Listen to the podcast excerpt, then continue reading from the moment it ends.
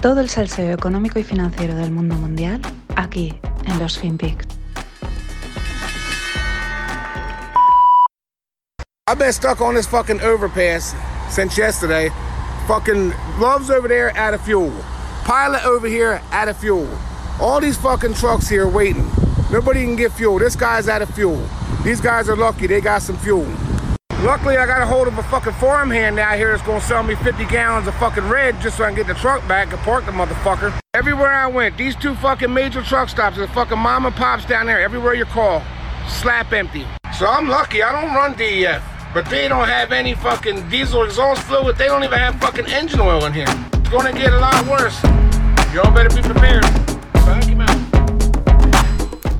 Hola no financieros, you gotta be prepared. Este es un camionero americano, eh, una serie de vídeos de TikTok que me ha molado mucho por el out of fuel, out of fuel. También me ha molado porque cuando un americano se pone a hablar en tirereta no le pillas ni la de tres, literalmente. No ha habido maps and pubs, tal, no sé qué, no sé cuántos. Pero bueno, lo que se ve en el vídeo es un par de gasolineras, dice, eh, menciona los nombres, dice, están sin fuel, sin gasolina, eh, camiones esperando para que les pongan gasolina, ¿no? Eh, dice, yo no tengo problema tal, pero esto se va a poner mm, peor todavía. Y esas son un poco las, las sensaciones, ¿no? El feeling, lo llevamos comentando, lo hemos hablado en el Spaces, he grabado hace nada el Stones de esta semana. El feeling es como que el verano va, lo vamos a disfrutar, pero, pero hay tensiones, tensiones siguen en, el tema del suministro del fuel, que luego eso afecta también a, a los alimentos. En el grupo de Telegram del Stones eh, comentaban que están en, Gerona están quitándose los cerdos de encima porque pierden pasta, con lo cual eh, prevén que pueda haber una falta de alimentos para los propios animales, por lo tanto eso se traduciría en, un problema en la cadena, en, los alimentos que nosotros nos comemos. Eh, en Estados Unidos mm, muy parecido, dicen que están tranquilos, que allí también es un país productor, pero claro, si un país productor, como puede ser el, el ejemplo de España, pues tiene problemas, pues imagínate el resto. Y esto es un poco lo que, lo que se palpa, lo que se comenta, lo que se siente y se va a poner peor. Y es lo mismo, es como que dices, "Es que no me apetece, o sea, yo no quiero que se ponga peor, ya, ya es bastante, ¿no? Pero, pero oye, es lo que hay, hay que contarlo. Y con estas nos metemos en los mercados. Em, Bueno, los mercados están haciendo las suyas. Yo eh, tengo la visión lo estoy, de las terrazas de Rod, ¿no? Que vas bajando, ¿no? Como estas que salen en Bali, en China y tal, ¿no? Que vas poquito a poquito, vas bajando, vas bajando, ¿no? Y, te pones una zona. Y pues así están los mercados. A mí me llamó mucho la atención esta semana, sobre todo al hilo de las, de las subidas de tipos. Mm, se hablaba, ¿no? Bueno, la, que, la, narrativa, lo que se viene contando es que, pues, la que es y que esto no es narrativa, esto es realidad, ¿vale? Ahí, ahí he patinado. Mm, una subida de tipos, pues ajusta las valoraciones de los mercados, de las empresas y por lo tanto caen, ¿no? Y por lo tanto les cascan. Por lo y en ese sentido, si añadimos a la subida de tipos de interés prevista o la que está sucediendo o la que va a suceder la retirada de liquidez, pues claro, mucha tensión para los mercados, mercados a priori bajistas, a priori. Pero lo curioso es que esta semana, a principios, de repente, eh, ayer hubo reunión de la, de la Fed, subieron 75 puntos básicos. Y esta semana se especulaba con que esos 75 puntos básicos el mercado se los iba a tomar bien. Que si subían solo 50, mal. Pero si subían 75, el mercado se lo iba a tomar bien porque lo iba a interpretar como que están tomando cartas en el asunto, ¿no? Que por fin se están, están subiendo los tipos, que es lo que hay que hacer para atajar la inflación y toda la historia, ¿no? Y de repente a mí me llamó la atención, digo, y ahora de repente esta, esta tesis que tiene su sentido, ¿eh? Tiene, a veces el mercado dice, no, no, lo hemos visto en los últimos tiempos de eh, lo que va mal, ah, pues cuanto peor, mejor va el mercado, ¿no? Porque más dinero le va a meter, ¿no? Pues esto era como un poco lo contrario, ¿no? Algo que en teoría es malo para el mercado actual, eh, que el mercado al final se lo tome bien porque eso quiere decir que están atajando el problema. ¿Qué sucedió? Sale, sale Jerome Powell y dice 75 puntos básicos de subida. ¡Pum! ¿Qué hace el mercado? Sube. Uy, se cumple lo que habían dicho. Ah, pues tenía razón, el mercado se lo ha tomado bien. ¡Pam! 24 horas más tarde le están cascando por todos los lados. El, vamos, el, el Nasdaq caía un 3%, perdón, un 4%, el SP un 3%. eh, Tesla, que es el, el bastión, digamos, de este, este- el- es el, el ejemplo, ¿no? El símbolo de este mercado que hemos vivido en los últimos X años, cayendo un 8%. En fin, jugadas del mercado. Eh, te sueltan la narrativa, todo el mundo la, compra, se cumple, para luego al día siguiente, ¡pam! Machacar a todo Cristo. ¿Cuál es el panorama? Pues la Fed ha subido 0,75. 75 puntos básicos es un 0,75%. El Banco Central de Suiza ha subido a 0,50%. El Banco eh, de Inglaterra subió también ayer o antes de ayer 0,25, poniendo sus tipos en 1,25%. Eh, desde el 2013 que no marcaban esta cifra, para ponernos un poquito en situación, en contexto. Y mientras hay quien se reía y decía, bueno, y el Banco Central Europeo pues está viendo a ver eh, si el plan, cómo lo planificamos y cómo estructuramos esto, porque claro, hay que atajar el problema, pero tenemos que medir, ya sabéis. Eh, bueno, mm, sí, tal, lo vamos viendo, ya veremos, ¿no? Igual no podemos hacer nada, ¿no? Como el audio que os ponía ayer al principio. En fin, que things are breaking underneath, que decía Mike Green. ¿Y por qué lo digo? Porque parece o se empieza a intuir o empezamos a ver algunos que el problema está en los bancos centrales. Ellos han sido el mercado en los últimos años, no los únicos, estamos todos ahí, pero ellos han sido los que han quitado, puesto, metido pasta por aquí. La semana pasada veíamos la petada, eh, no ha petado, entendedme, eh, pero los problemas en donde, en Japón, porque intentando contener el yen, que si los bonos que tienen que comprar, no sé qué, pues el yen, pam, petada al alza, porque no lo han podido contener. Eh, ahora vemos el Banco Central Suizo, que es un banco bueno, es un banco serio, palmando el euro franco un 2.30, ¿no? O sea, cascándole. Eh, mm, pues problemas, tensión, al final, si ellos son en mercado, pues el mercado contra quién va a reaccionar? Contra ellos, es que es, es ley de vida. O sea, mm, el mercado siempre enseña las mismas lecciones a todo el mundo y a los mercados o al mercado le gusta romper cosas, le gusta reventar, le gusta reventar estrategia, le gusta reventar fondos, tesis, Mm, cosas, le gusta de vez en cuando, dice, pues aquí estoy, os voy, a, os voy a poner en vuestro sitio, ¿no? Es un equilibrio natural, es un equilibrio de mercado. Por lo tanto, si el mercado en los últimos años principalmente han sido los bancos centrales, pues es normal que el mercado a lo mejor se revele contra ellos, ¿eh? en, un, en, un, sentido amplio, en un sentido superior, ¿vale? No, no entendamos ahí de conspiraciones. Y, y, quizás es lo que estamos viendo, quizás es el mayor riesgo que, que emerja algún tipo de, problema en, donde a priori nadie considera que hay problemas, que son los bancos centrales. Y este panorama, pues en los últimos podcasts que he oído de, gente inteligente que analiza el, tema macro, que analizan el tema macro.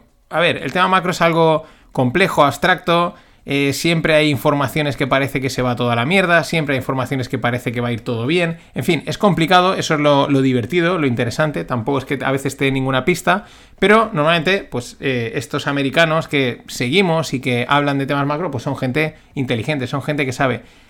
Y lo hablaba con Greg, que últimamente la sensación que me han transmitido en los podcasts es que eh, están preocupados.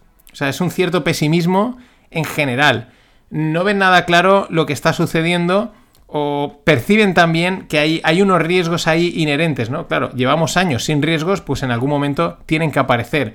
Eh, sobre todo riesgos más allá del mercado, sino que trascienden al, plano económico, mm, al día a día de la gente, al tema de la riqueza, de la clase media, que es la que está, vamos, en, en entredicho, ¿no? Está ahí en una situación muy, muy complicada. Mucha deuda, inflación por aquí, Mm, ¿cómo se dice esto? Eh, las energías disparadas, eh, apretando por todos los lados. Y es por eso esta gente últimamente los he notado muy pesimistas, muy preocupados de decir, se está produciendo un cambio generacional, un ciclo generacional, un cambio profundo. Estamos viéndolo aquí delante, delante de nosotros, pero tampoco son capaces de, vislumbrar mucho más. Tengo pendiente de sacar un podcast que este irá solo para el club, y también el que quiera lo podrá comprar, explicando un poquito más esto en detalle, ¿no? Mm, estos dos podcasts que me parecen que he oído, de Zem Karsan, de Grant Williams, explicando en detalle con algunas ideas de estas rompedoras que molan bastante, como por ejemplo que imprimir dinero realmente ha sido deflacionario en los últimos tiempos. Pero eso ya os lo contaré, en cuanto tenga tiempo lo saco, porque da para un especial. Eh, voy a cerrar esta primera parte con el listado de unicornios españoles. Cambio un poco, vamos a cositas guays, cositas que molas, para empezar el fin de semana, pues con, diversión. Eh, hasta la fecha, la lista que voy a dar la, la publicaba David Miranda, que es un, abogado de startups de Barcelona, y eh, son los 12 unicornios españoles que han conseguido llegar a la valoración de 1000 kilos, que es la valoración unicornio, antes de salir a bolsa, es decir, en, rondas privadas. Por lo tanto, hay alguno que se queda fuera, que no voy a mencionar, porque lo consiguieron una vez salieron a bolsa. Y este listado es, eh, pues según eh, GP Bullhund. Bueno, eh, ¿qué, 12 empresas han conseguido ese hito? La verdad es que es, está bastante bien. Son más de las que, bueno, se han sumado en el último tiempo. Globo, ¿no? Mm, clarísima. Bueno, lo consiguieron. Ahora habría que ver con la nueva valoración, teniendo en cuenta lo de Delivery Hero, dónde están. Pack, que es de, de envíos, de transporte. All Funds, que es una una aglutinadora de fondos, que es como una boutique de fondos donde se pueden contratar fondos a nivel global. Eh, que la lleva ahí eh, Boromás. Tengo pendiente, tengo pendiente un partido de tenis con él. Eh, Flyware, que es también de Valencia, de, de Iker Marcaide, pagos internacionales. Idealista, otro clásico. Let Go, otro clásico. Devo, que es de temas de cartografía, GIS y tal, a nivel global. Copado, esta no la conozco. Doméstica, que son de cursos online. Lo que pasa es que esta es de las que Doméstica dice, bueno, es que eh, son, eh, tiene como un toque español, pero hay dudas de si realmente hasta qué punto es española o no. En fin, ahí ya hilando fino. Fiber, que es también de, Pep Gómez de Castellón, de eventos, eh, de gestión de eventos. Jovan Talent, un clásico, y Travel Perk, de viajes. En fin, 12 unicornios, pues estos son más de 12.000 millones creados desde el mundo startup. Oye, todo un éxito. Y recordad, 22 de junio se cierra la caja de julio de Descorchify y tenéis el descuento de no financieros. Y también tenéis en las notas del episodio las entradas gratuitas para el evento de cierre de fin de temporada.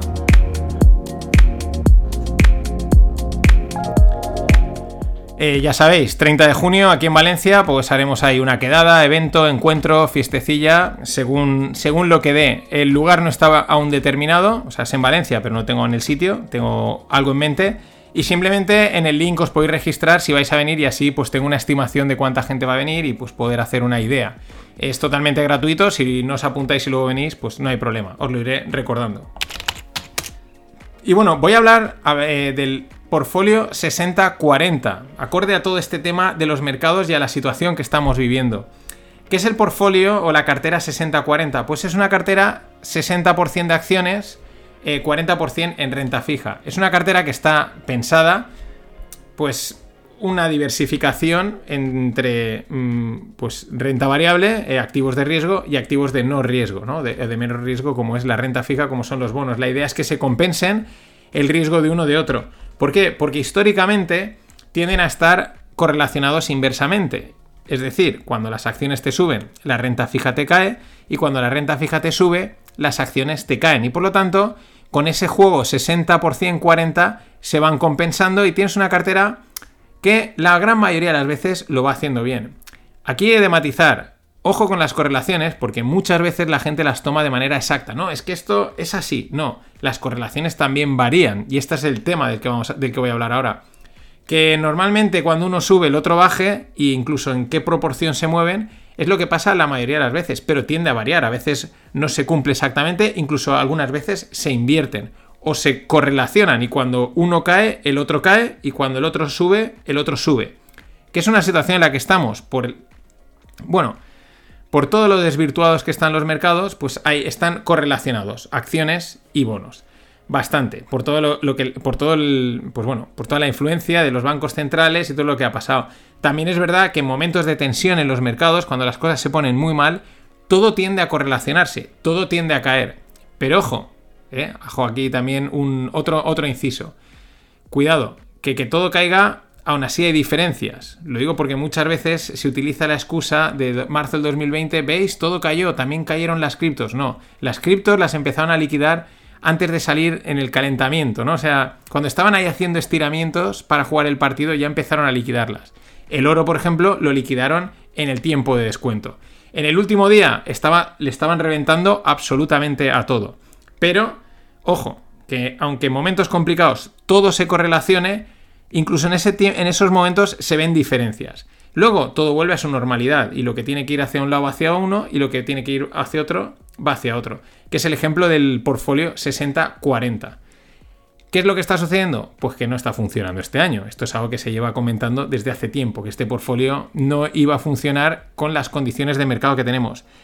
En la newsletter tenéis eh, sacado a la tabla de Charlie Bielo el, el, rendimiento que ha dado un portfolio con 60% invertido en el SP500 y un 40% invertido en el 10 años americano, en el bono a 10 años americano. Bueno, mm, así a ojo, pues la gran mayoría de los años mm, ha ido bien. Ha dado rentabilidad, unas veces un 24, un 0,7, pero lo ves prácticamente en verde. Ves algunos momentos en rojo en los que no se ha comportado del todo bien. Uno de los rojos está siendo el 2022. Este portfolio está dando una rentabilidad del menos 15,7% más o menos a las últimas fechas. Aproximadamente un menos 16. ¿Qué es lo que es también interesante? Que en qué otros momentos ha habido este portfolio no ha funcionado, no, no se han compensado, a rojo y ha dado una cifra interesante. Pues la siguiente es en el 2008, un 13,9% cayó este portfolio. Eh, la siguiente en ese orden de magnitud es 1974. Ya hemos comentado alguna vez con los temas de la inflación que la década de los 70 también hubieron tensiones que se asimilan a las que estamos viendo ahora. Eh, otro momento, 1937, ahí cayó un 20,7% este portfolio, que en teoría está diversificado. Pero el otro momento donde se marcó cuatro años seguidos en negativo fue 1929, 1930, 1931 y 1932. Concretamente un 13% en el 30 y un 27% en el 31. Es decir, el rendimiento que está dando a día de hoy el portfolio 60-40 que en el 2022 es un 16% abajo, se asemeja o se acerca en orden de magnitud al año 2008, a 1974 y a 1930. Hay otros dos por encima, pero fijaros, ¿no? El 30 crisis, 2008 crisis, 74 también crisis, y crisis de las gordas. ¿Esto qué quiere decir? Pues no lo sabemos, es lo de siempre. Puede no significar nada o puede significar mucho, es lo complicado. Si supiésemos que esto significa una debacle consolidada, pues nos poníamos cortos hasta las trampas. Digo, perdón, hasta las trancas. Pero es que ya sabemos con el mercado. Lo que ha hecho. No, no, eh, si sube 75 puntos básicos, esto va a rebotar que te cagas. Todo el mundo entra y hace el mercado. ¡Pam! Para abajo. No, no, aquí esto tiene que. De aquí no puede caer. Y dice ¡pum! Y para abajo. O ¡pum! Para arriba. Eso es lo complicado. Al final, los mercados es una gestión de riesgos. Te la puedes jugar, pero estadísticamente tarde o pronto te acaba cascando. Mucho cuidado. Nada más. Buen fin de. Ladies and gentlemen, the weekend.